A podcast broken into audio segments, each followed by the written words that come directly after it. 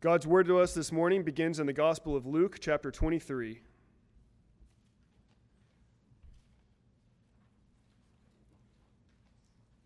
Verses 33 through 46.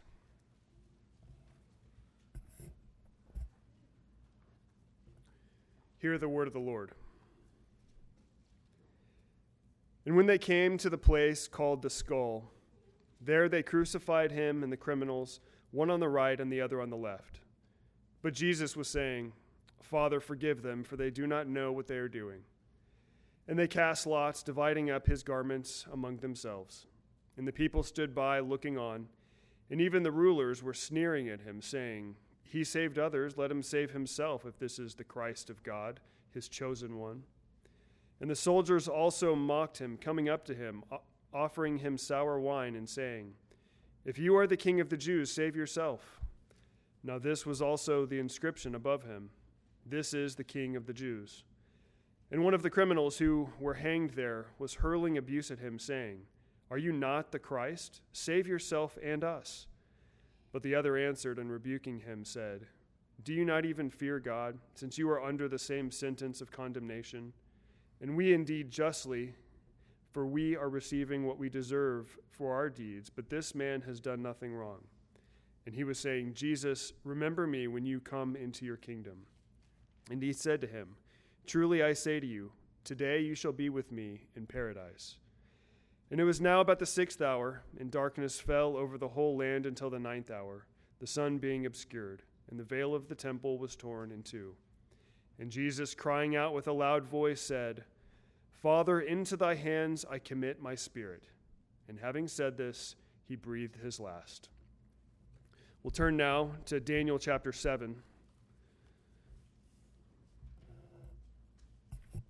Reading 9 through 14.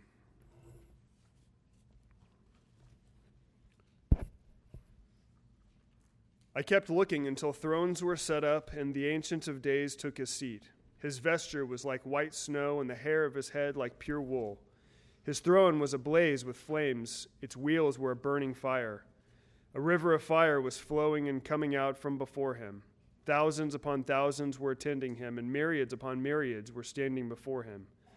The court sat, and the books were opened. Then I kept looking because of the sound of the boastful words which the horn was speaking. I kept looking until the beast was slain, and its body was destroyed, and given to the burning fire. As for the rest of the beasts, their dominion was taken away but an extension was li- of life was granted to them for an appointed period of time. I kept looking in the night visions, and behold, with the clouds of heaven, one like a son of man was coming, and he came up to the ancient of days and was presented before him. And to him dominion, to him was given dominion, glory, and a kingdom, that all the peoples, nations, and men of every language might serve him. His dominion is an everlasting dominion which will not pass away and his kingdom is one which will not be destroyed. Now, if you would, please turn to the back of your bulletin. We'll read together as a congregation Psalm 31, verses 1 through 5.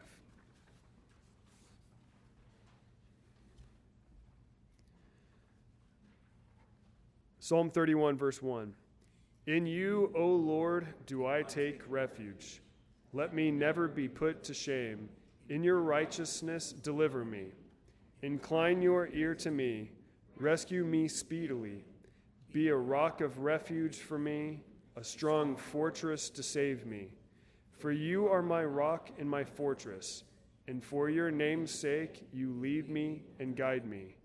You take me out of the net they have hidden for me, for you are my refuge. Into your hand I commit my spirit. You have redeemed me, O Lord, faithful God. This is the word of the Lord. Thanks be to God. Be back together with you. I think it's been over a year. I know it's been over a year since I've had the joy of worshiping together with you. Um, we haven't been far away, just in the other room. I'm sure you've heard us as we've been interrupting your meetings. So um, I want to thank you so much for your, uh, your patience with us, uh, as well as for your prayers and for the joy that it's been over the last year to be, uh, over many years, um, and especially over the last year to be working together in this ministry, reaching out to Spanish speaking people in our community. Um, it's been a joy working together in things like Grace Bridge and uh, having something like 80% of them being Spanish speaking. So thank you for, for all of your work uh, in that and uh, just in so many ways. We are seeing the, the hand of the Lord uh, saving people for his glory, maturing believers for his glory, bringing really godly uh, helpers for the work. It is uh, just uh, one blessing after another. We know that comes from the sovereign hand of our God and it comes through the prayers of his people. And so please continue to pray for us. Um, let's come to the Lord in prayer and ask for his blessing.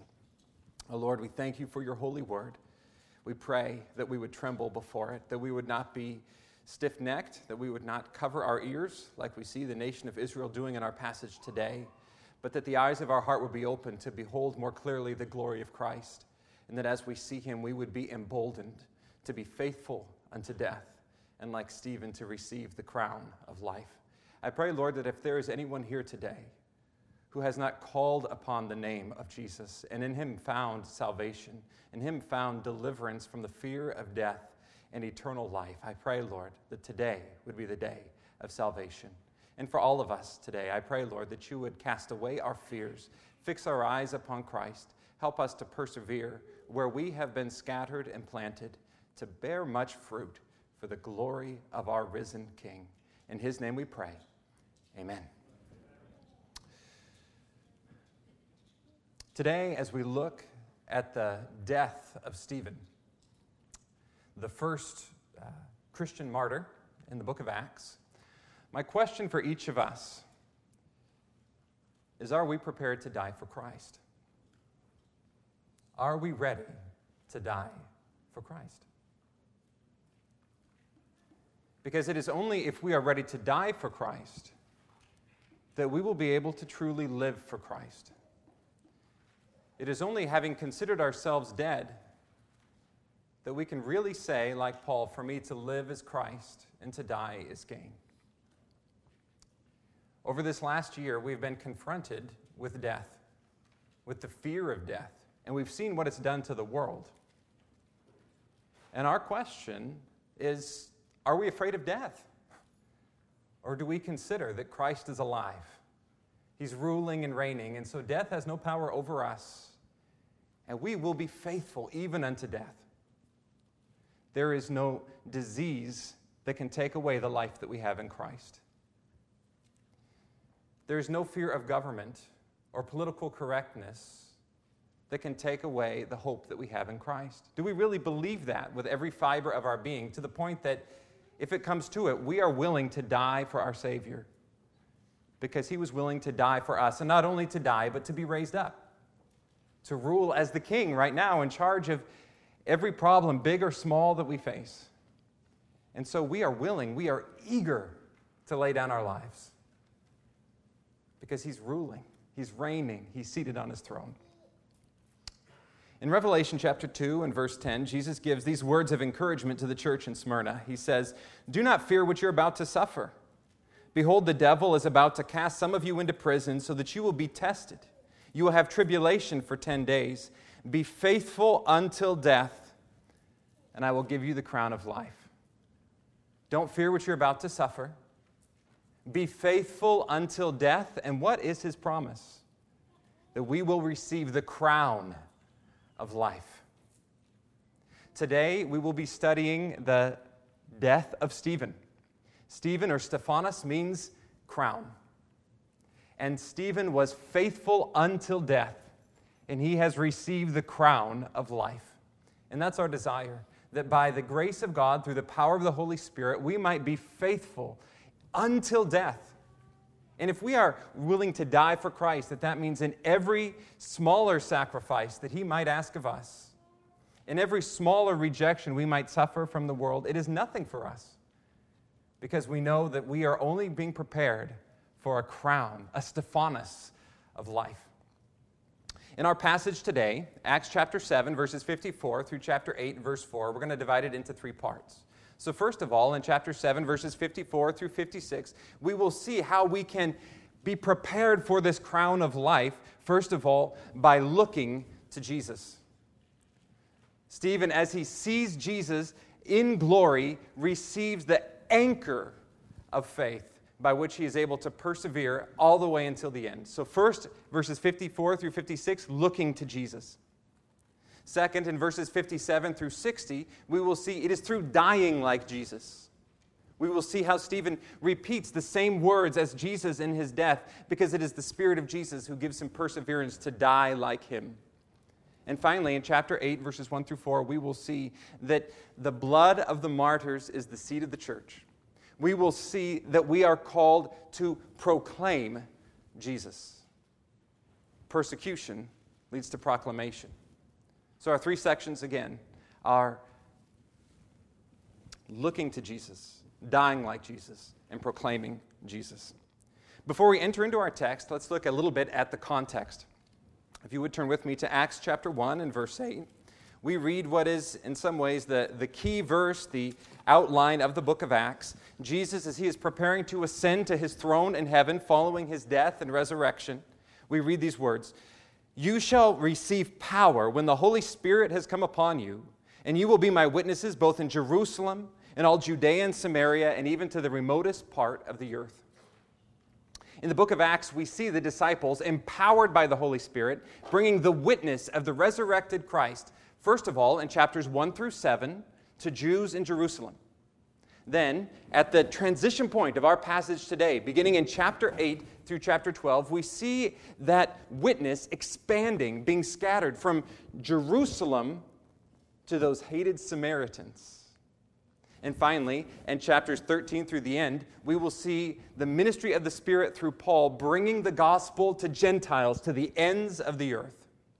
So keep in mind that we are at a critical point in the book of Acts as we transition from chapter 7 to chapter 8. And we will see how the Spirit uses the death of Stephen rather than stifling the gospel to expanding the proclamation of the gospel. And how God uses tribulation, trouble in our lives as opportunities to proclaim Christ. As we track through then, in chapters 1 through 7, we see in chapter 2 how the Holy Spirit comes at the day of Pentecost and empowers the church for witness. And no sooner does this witness come than Satan brings his opposition through persecution in chapters 3, 4, and 5.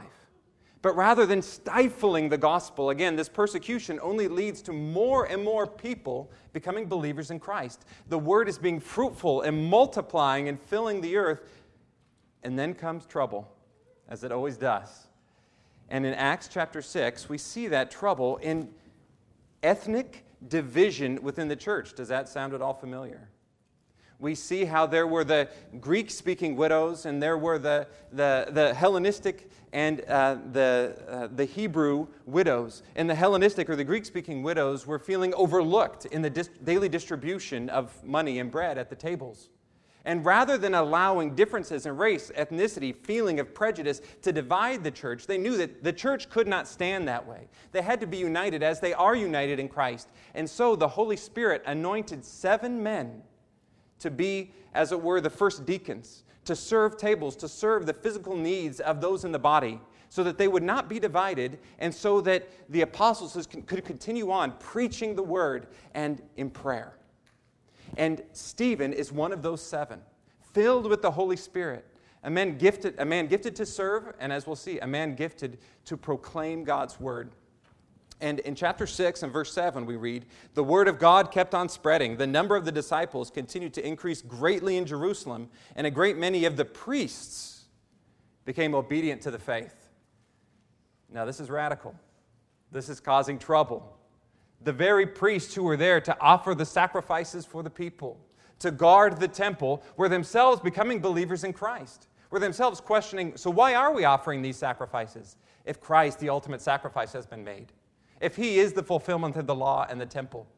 And Stephen himself was teaching these things to the point that, as the Jews were hearing this, particularly the synagogue called the Synagogue of the Freedmen, they tried to oppose Stephen, tried to argue against him in chapter 6, but he was filled with the Spirit of Jesus, the Spirit of all wisdom and understanding, and so he could not be refuted. And since they could not argue with his wisdom, they instead went to physical attack. So they took Stephen and they dragged him before the Sanhedrin. And they said, He teaches that Jesus has said that he's going to destroy the temple and raise it up in three days. Now, wait a second. I think I've heard this before. Stephen is following in the steps of Jesus. He's being brought before the Sanhedrin, who months before Jesus had been brought before, on the very same accounts that he was a blasphemer, that he was speaking against the law, that he was speaking against the temple. They were bringing up these lies against him. And in chapter 7, we have Stephen's words that we would expect would be words of his defense.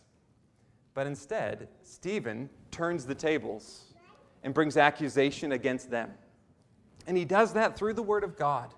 He does that by retelling to them their own history, retelling to them how it is the God of glory who appeared to Abraham in Ur of the Chaldees, and he gave him a marvelous covenant. But how, when God raised up Joseph to save the people, the brothers rejected Joseph. And again, when God raised up Moses to be a savior and a deliverer for them, they rejected him. And as God used him to bring the law, they broke that law. And as God gave them his tabernacle and later gave him his temple, they worshiped idols instead. And so, time after time, walking through the history of Israel before the council, the Sanhedrin, the leaders of Israel, he's accusing them of their sin. He is not like so many preachers today. Knowing that the people wanting to have their ears tickled won't talk about sin. No, he understands that to first realize our need for salvation, we have to see that the problem does not lie in our systems, it doesn't lie in our government, it lies in our hearts.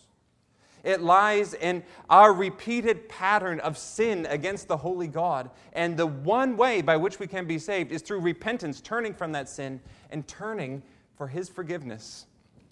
And so Stephen proclaims in verses 51 through 53 You men are stiff necked, uncircumcised in heart and ears, and always resisting the Holy Spirit. You're doing just as your fathers did. Which one of the prophets did your fathers not persecute? They killed those who had previously announced the coming of the righteous one, whose betrayers and murderers you have now become. You who received the law as ordained by angels, yet you did not keep it. this is about the furthest thing from the kind of uh, sweet, nice, you know, seven steps to a healthy marriage kind of sermon that, you know, the world is used to hearing today. You're stiff necked. You are uncircumcised of heart and ears. You're repeating the sins of your fathers who were always killing the prophets, except worse, because more than the prophet has come the righteous one from Isaiah 53, the servant of God who committed no sin. There was no iniquity found in his mouth, and yet he was faithful unto death to die for our sins, and you were the ones who crucified him. And so now we come to our passage. How are they going to respond? Are they going to repent? Are they going to turn and say, You're right? We have followed in all of these ways. No, rather, we're going to see in verse 54 when they heard this, they were cut to the heart, and they began gnashing their teeth at them. Stephen has just said, here's the problem. You may be circumcised externally, you may have an external mark of the covenant, but you are uncircumcised of heart. And they revealed that when the Word of God, which is sharper than a two edged sword, came and penetrated their heart, and rather than find a circumcised heart, that, that sword penetrated their heart, and what flowed out was venom, was anger, was self righteousness, was, was a hatred for the Word of God that was being brought against them. This is a challenge to us. How do we respond? when a brother or sister comes to us with the Word of God and says, Brother, sister, you're in sin. Here's what God says. Is our first reaction to defend ourselves? Is our first reaction to attack them and all the problems in their life? Or is to humbly tremble before God's Word? To be quick to repent and keep short accounts with God? Their hearts were cut open and they quickly gnashed their teeth like wild, ferocious animals that wanted to devour the one who was opposing them. Jesus had prophesied that this was going to happen. In Luke chapter 13 and verse 28, he spoke to the leaders of Israel He said to them, In that place there will be weeping and gnashing of teeth when you see Abraham, Isaac, Jacob, all the prophets in the kingdom of God, but yourselves being thrown out. They will come from east and west and north and south and will recline at table in the kingdom of God. Jesus had told the leaders, you, you boast in your positions of power, and you think that as those who are the descendants of Abraham, that you will be in the kingdom of God. But here's what you're going to see you're going to see people from east and west and north and south. You're going to see people from the ends of the earth coming into the kingdom of God. But you yourselves are going to be thrown out. You're going to be peering in through the window at this banquet feast with Abraham, Isaac, and Jacob, and Gentiles and Samaritans, and you'll be on the outside, gnashing your teeth. And here they are. Rather than humbly repenting and finding the way through the door, who is Christ, they're on the outside in anger, gnashing their teeth. But what does Stephen see? In the midst of all of this chaos, in the midst of, of all of this venom and hatred, we find the peace and calm and joy of a man of God who beholds the glory of Christ. In verses 55 and 56. Verse 55, we read, But being full of the Holy Spirit, he gazed intently into heaven. Now, before we pass too quickly over this verse, we need to see that this is critical for understanding the rest of Stephen's actions and words. Stephen was full of the Holy Spirit. The power behind what Stephen was saying and doing was not Stephen himself. It is the Spirit of Jesus inside of Stephen. This is critical to understand the book of Luke and Acts. In Acts chapter 1, the author Luke, the human author Luke, says, I wrote to you earlier, Theophilus, of what Jesus began to do and to teach. So as we read the Gospel of Luke, he is saying Jesus' birth, his life, his death, his resurrection, that's what Jesus began to do and to teach. And now in Luke's second volume, the book of Acts, we find what Jesus continues to do and to teach through his Holy Spirit in the church. We live in the days where Jesus is continuing to do and to teach. He is alive and he's working, and he's working through the Holy Spirit inside of us. So it should be no surprise to us then as we read on in Stephen's words, as he commits his spirit unto the hands of the Lord. And it sounds like the last words of Jesus on the cross. As he prays for the forgiveness of his enemies, like Jesus prayed for the forgiveness of his enemies we should not say, wow, isn't that an interesting parallel? Of course, he was going to pray the same things, say the same things, act the same way, because it is the Spirit of Jesus inside of him, repeating, mirroring his life. And that should give us hope. That the hero of this story isn't Stephen and how great a man he was. The hero of this story is Jesus. And he's alive. And if we're believers in Jesus, we have the same Spirit of Jesus inside of us. And with all of our sins and all of our faults, we have a much more powerful Spirit who can give us the power to be faithful witnesses, who can give us the power to be faithful unto death and receive the crown of life because the power isn't our power. The power is the, the Holy Spirit of Jesus who conforms us more and more to be like Jesus. We should take hope by this story that we can be like Stephen because we have the Spirit of Jesus. So, being full of the Spirit, he gazed intently into heaven. And what did he see? The glory of God. This invisible God, by his mercy, rolled back the scroll, as it were, of heaven and allowed Stephen to see his glory. This is his vindication. Remember that he was being accused of being a blasphemer, of speaking against the God of glory. But he began his defense in chapter 7 and verse 2 by saying that the God of glory appeared to our father Abraham in Ur of the Chaldees. He's a God who is not constrained by a building, by a temple. He's the God of heaven and earth. And this God, who is transcendent in his glory, is immanent. He draws near to us in our time of need and weakness. And there, Stephen is vindicated as the glory of God is shining upon his face. And in addition to seeing the glory of God, who does he see at the right hand of the Father? And he saw Jesus standing at the right hand of God. And he said, Behold, I see the heavens opened up and the Son of Man standing at the right hand of God. Now, when we compare verses 55 and 56, there are a lot of parallels, but there's one major difference. Do you see it? In 55, it says that he saw Jesus.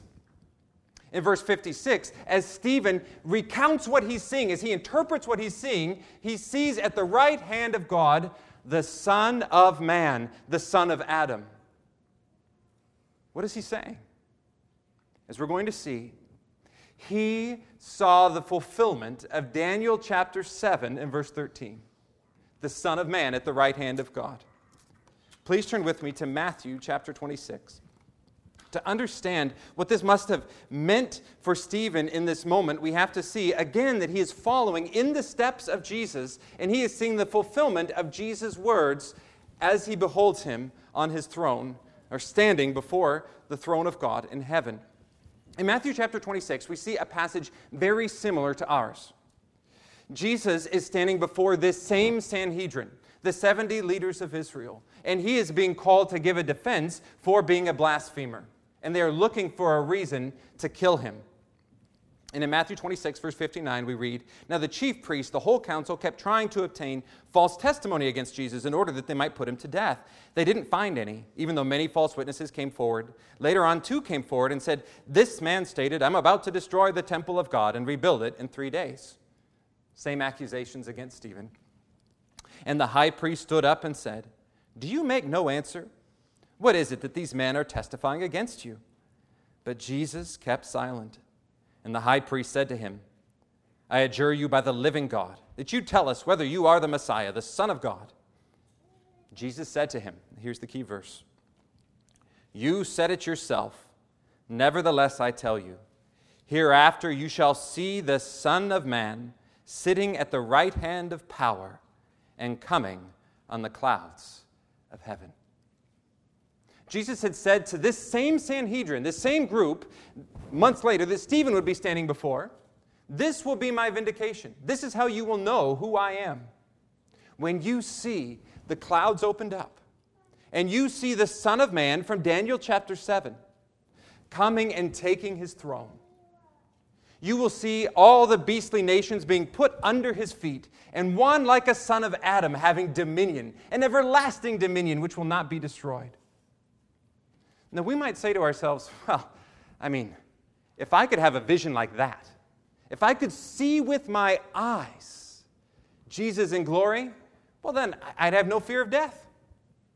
But you understand that to this point, and there was no turning back for Stephen.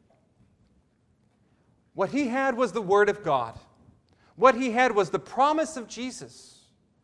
According to Daniel 7, according to Matthew 26, the one day they would see him, the Son of Man, exalted with a kingdom which will never be destroyed. He was living by faith in the Word of God, and his faith was turned to sight in that moment. In that moment, the resurrection of Jesus, which had been proclaimed to him, he knew beyond a shadow of a doubt that his faith had been confirmed by the sight of Jesus enthroned in heaven. And so, brothers and sisters, that anchor of his faith should be the anchor of our faith as well. That Jesus is the King, that Jesus did not remain in the tomb, that Jesus is the Son of Man who has been ascended on high, and he is on his throne. He's ruling and reigning over all the kings and over all the, the false teachers that are out there and, and over all of the political incorrectness. Jesus is the king. He's the king over every pandemic, over every germ, over every job loss, over difficult, every difficult marriage, whatever it might be. Jesus is the king. He's in charge, he's ruling. And because he is there, because he is the king eternal, we can give up our lives. We have nothing to fear. We have nothing to lose and only everything to gain by being faithful until death and receiving the crown of life because Jesus has been crowned. He is enthroned on high. That's our hope. And that was the hope for Stephen, the fulfillment of God's word. And so, This is what we need in every trial, in every temptation to throw in the towel. Fix our eyes on Jesus. Look to Jesus.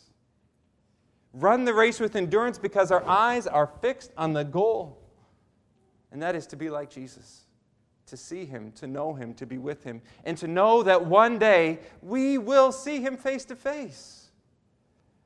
Fix our eyes on Jesus. What was the reaction of the Sanhedrin when Jesus first said these words? Verse 65.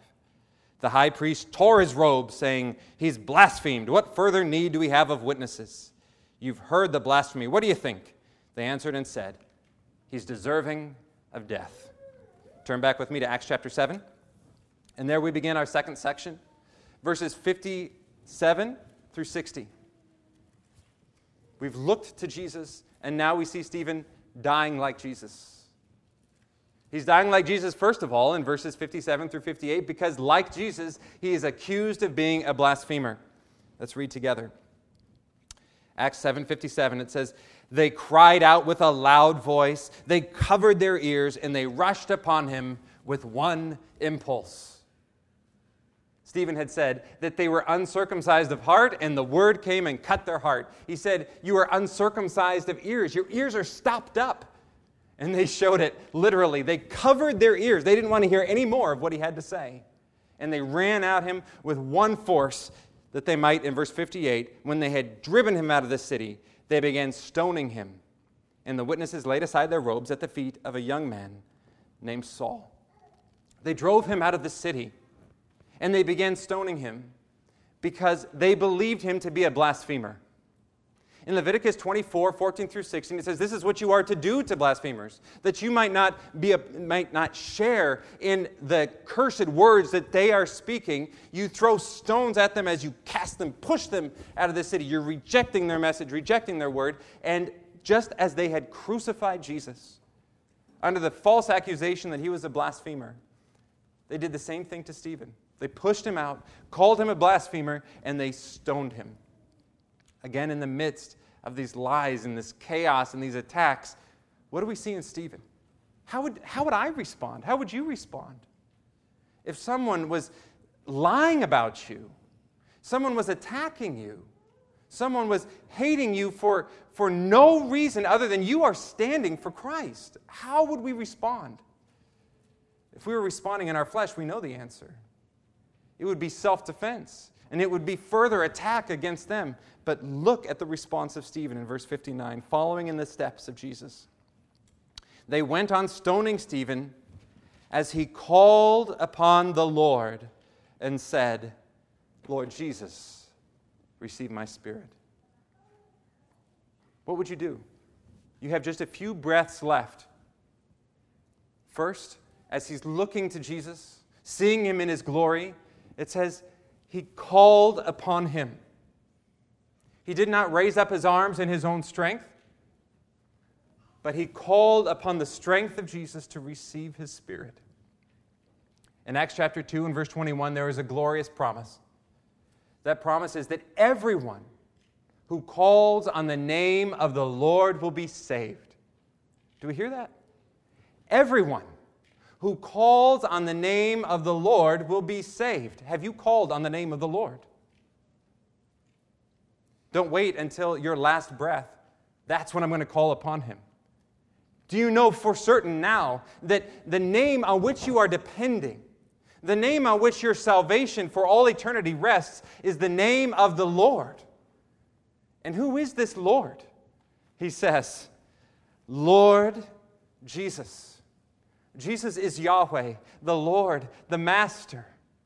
He is the great I am, and He is the only one in whom we can trust for eternal life. He calls upon Him and He says, Lord Jesus, receive my spirit. Does that sound familiar? As we were reading through Luke chapter 23, we've heard Jesus' own last words as He hung on the cross. Jesus said, crying out with a loud voice, Father, into your hands I commit my spirit.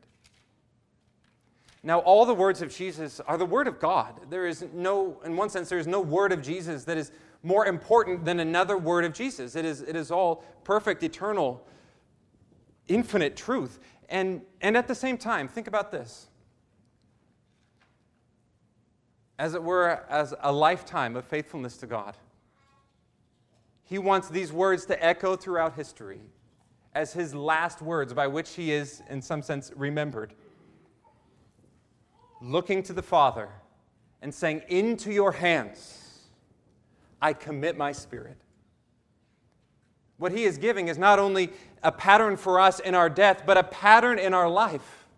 That moment by moment, second by second, day by day, year by year, we might be continually rendering all to God.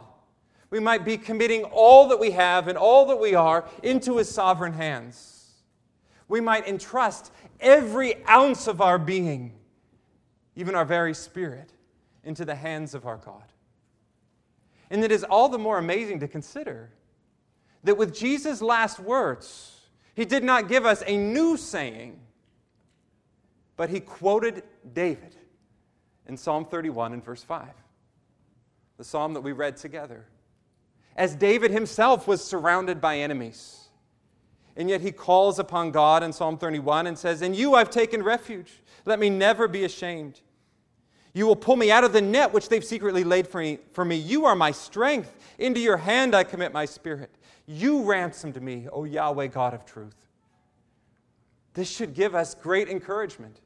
How can we stand, even faithful unto death, like Jesus?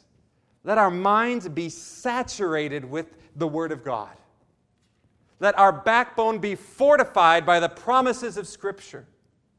Let us pray, not looking for some original and new revelation, but knowing that we have everything that we need for life and godliness in His Word. And particularly what we need in our times of trials and difficulty, we need the Psalms. We need to be thinking about them, meditating upon them, memorizing them, singing them, proclaiming them, because there we find, in all of the agony and all of the suffering of this world, we find the fortification of faithful saints filled by the Spirit, nevertheless praising God, entrusting themselves to God. And Jesus himself, with his last breath, was meditating upon the Psalms and finding himself faithful unto death, obedient unto death. Oh, let's be saturated with the Word of God so that it, it pours out of us and it pours out of our hearts and our minds, our mouths, in praise to Him.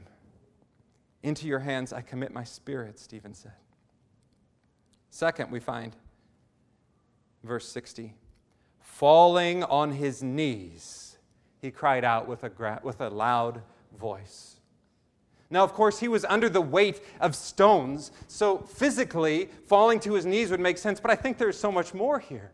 He, he's just had a vision of the king who is standing for him before the throne of God, and what more could he do but fall to his knees in a final act of obedience and of dependence before the king of the universe? In reverence before the king, he falls, and with a loud voice, he cries out, Lord, do not hold this sin against them. Lord, do not hold this sin against them. Literally, the word there is that, that the Lord would not stand against them. There is an interesting, uh, what might seem like a discrepancy in our passage. Because in Matthew 26 and Daniel 7, it says that the Son of Man will be seated at the right hand of God.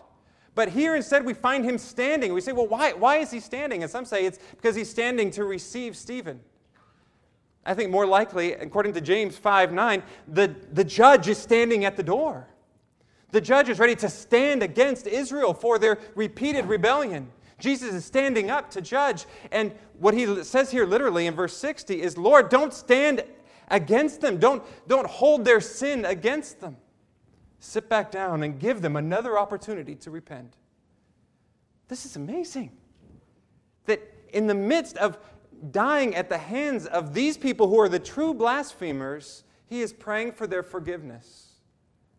And on the other hand, it shouldn't seem so radical to us. This is the heart of the gospel. This is the heart of Christ. What did Jesus pray as he was on the cross in Luke 23 34? Jesus was saying, Father, forgive them. They don't know what they're doing. Father, forgive them. They don't know what they're doing. The heart of the gospel is a heart of forgiveness. Jesus is the, the perfect one who has come to die for fallen sinners, to bring the forgiveness that we could not obtained by our own works, by our own sacrifices. It is only through Jesus taking the holy wrath of the Father for us on the cross and petitioning the Father that He would accept the sacrifice that He made on the cross instead of the death that we deserved. He was praying for His enemies as He had instructed us to do in Matthew 5 44. I say to you, Love your enemies, pray for those who persecute you, so that you will be sons of your Father who is in heaven. The heart of the gospel is a heart of forgiveness, who loves our enemies, who prays for our enemies, because we realize that we have sinned against God, that we are his enemies, that we deserve the cross, that we deserve the stoning, but that Jesus has taken our place. And so Stephen was willing to pray for those who were against him because he knew that he had been against God. And Jesus had prayed for him. And Jesus had purchased his forgiveness. And so we too must ask ourselves is there someone against whom we are we're holding a grudge? We are embittered. We're angry. Maybe it's been days, maybe it's been years since we've talked to that person. Oh, they're never going to change. And they've done all these things to me. The heart of the gospel is a heart of forgiveness. Let's be like Stephen because he had the Spirit of Jesus. He prayed for their forgiveness. If we have been holding bitterness against someone, today is the day to repent of that, to call them up, to visit them and say, I want to be reconciled. Let's get things right. He prayed for their forgiveness with his last breath. And having said this, he fell asleep. What glorious words. He fell asleep. It doesn't say he died, he fell asleep. Why does it say he slept? Because this is one of the most glorious pictures in the New Testament. It is the picture of what death means for a believer in Jesus. It's not final. I don't know about you, but we don't, I, I don't, I don't go to bed at night expecting I'm going to stay there for the rest of eternity. You, I mean, sometimes it feels like that would be nice, but uh, you, we, we go to sleep believing that we're going to be raised back up the next morning. And that's what it is for a believer. 1 Thessalonians 4 13 and 14 says, We don't want you to be uninformed, brethren, about those who are asleep, so that you will not grieve as do the rest who have no hope. If we believe that Jesus died and rose again, even so God will bring with him those who have fallen asleep in Jesus. This is our hope. As Jesus did not remain in the tomb, but he was raised up. That for every person who has believed in Christ as their Savior, when we die, to be absent from the body is to be present with the Lord. Our spirit goes to be with Jesus in heaven, but that's not the end of the story. Our bodies have been buried as a seed, awaiting the day when Jesus returns. And those who right now are asleep will be awakened to life eternal. The spirits of those who have fallen asleep will come with Jesus, will receive new resurrection bodies and rule and reign with him forever. For the believer, to die is not death, but is but to sleep. And we will arise. And because of that, what do we have to lose? To live is Christ, to die is gain. We can't fear death. That is to say, that Jesus' resurrection is of no power. We have seen in verses 54 through 56 look to Jesus, that is the anchor. That is the sure hope. He is alive, He is on His throne. In verses 57 through 60, we see His Spirit gives us the power the power to, to live well, to forgive well, and to die well, knowing that death is only sleep. We will be raised. And finally, in chapter 8, verses 1 through 4, we're going to see looking to Jesus, dying like Jesus. It is so that we might proclaim Jesus. Verse 1 of chapter 8 Saul was in hearty agreement with putting him to death. And on that day, a great persecution arose against the church in Jerusalem. And they were all scattered throughout the regions of Judea and Samaria, except the apostles.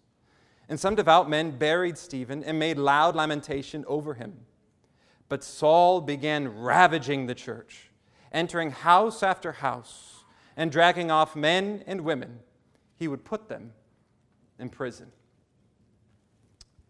One of the church, early church fathers, Tertullian, has made the famous statement that the blood of the martyrs is the seed of the church. And we're going to see in two ways in these four verses how that statement is absolutely true. How the attacks of Satan, leading to the death of Stephen and leading to the persecution of the church, rather than leading to the stifling of the church, persecution led to proclamation. Suffering led to the message of salvation being proclaimed in Judea and Samaria. First of all, we see that in God's preparation for Saul. Verse 1 again, Saul, well, let me actually take a step back to verse 58. As they were stoning him, the witnesses laid aside their robes at the feet of a young man named Saul. Again in verse 1 of chapter 8, and Saul was in hearty agreement with putting him to death.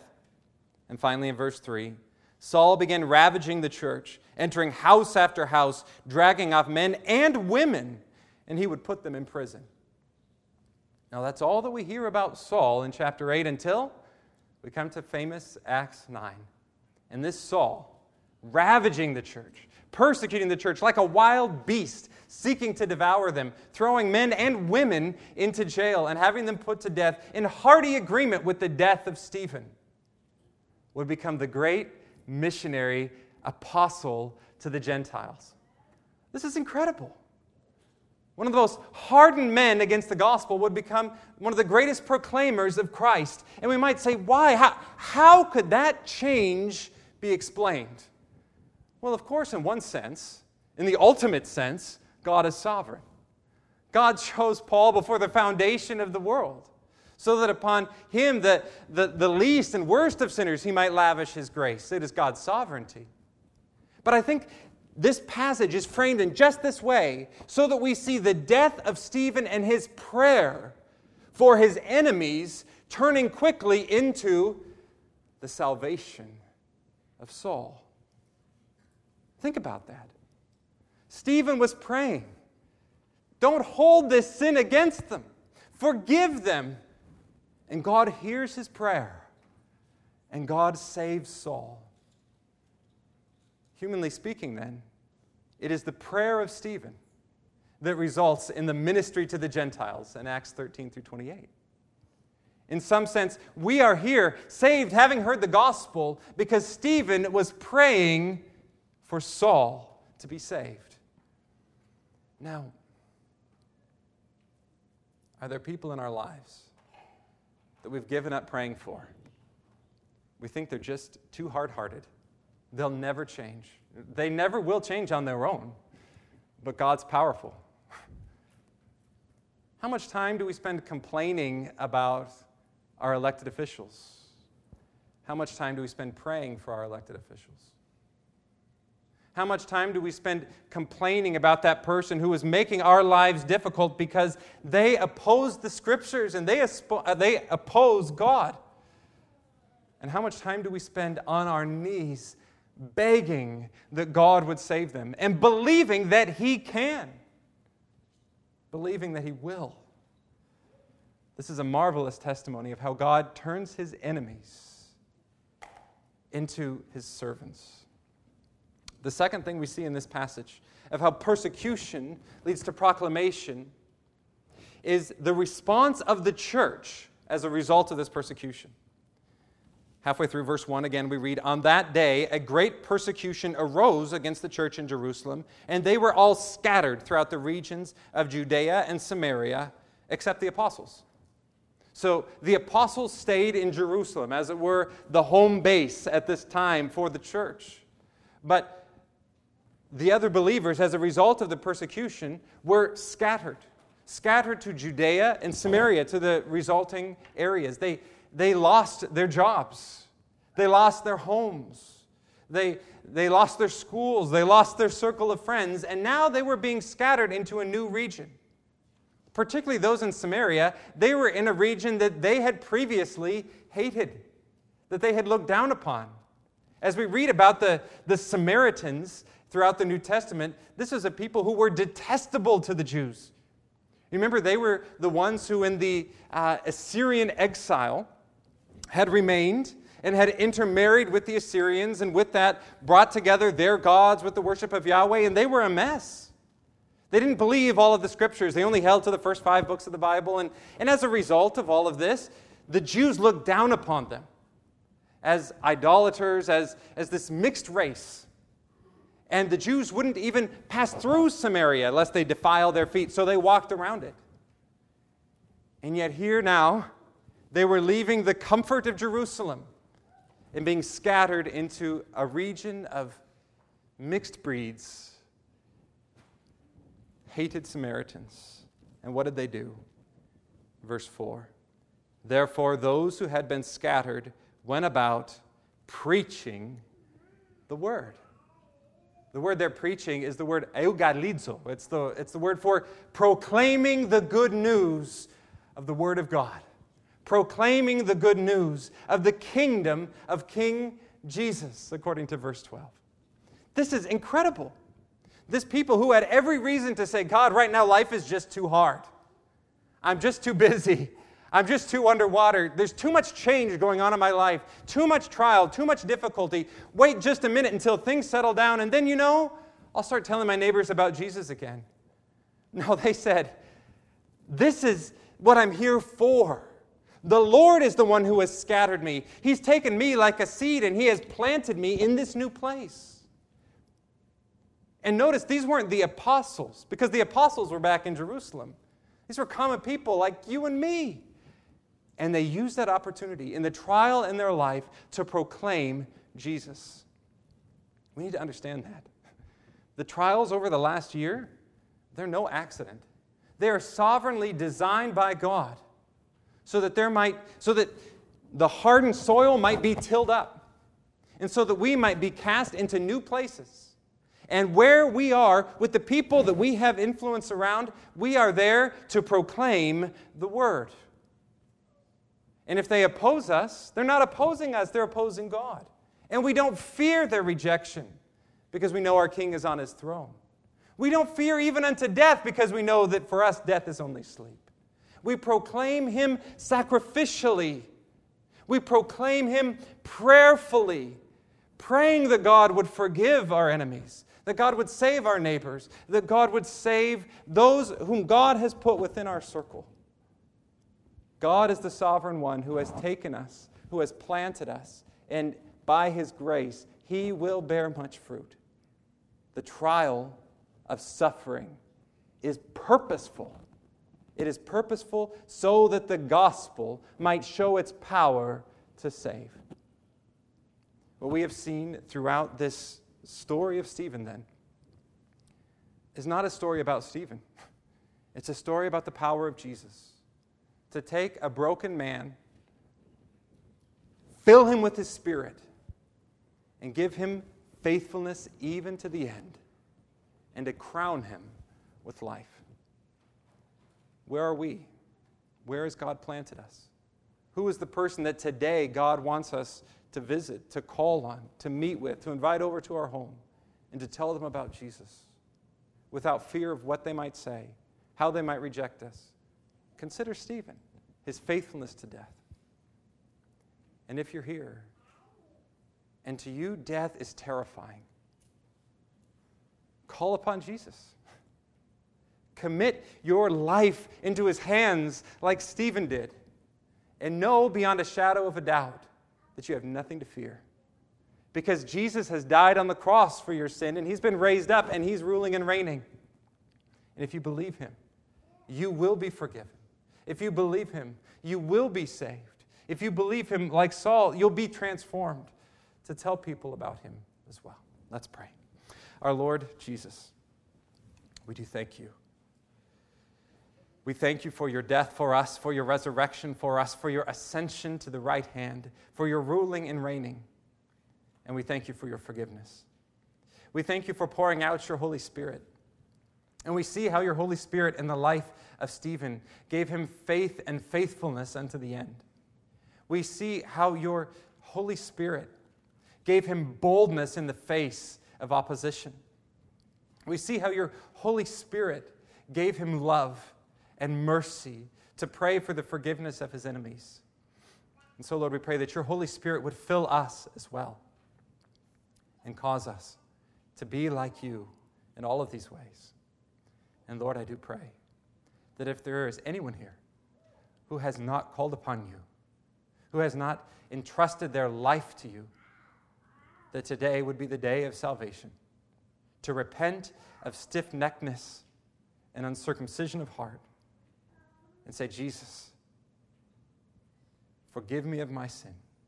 I trust in you as the sacrifice for my sin and my Lord and Savior. And by your grace, O oh Lord, I pray that receiving this salvation, they would be emboldened. I would be emboldened. We all would be emboldened, like Stephen, to proclaim you in the midst of trial. In Christ's name we pray. Amen.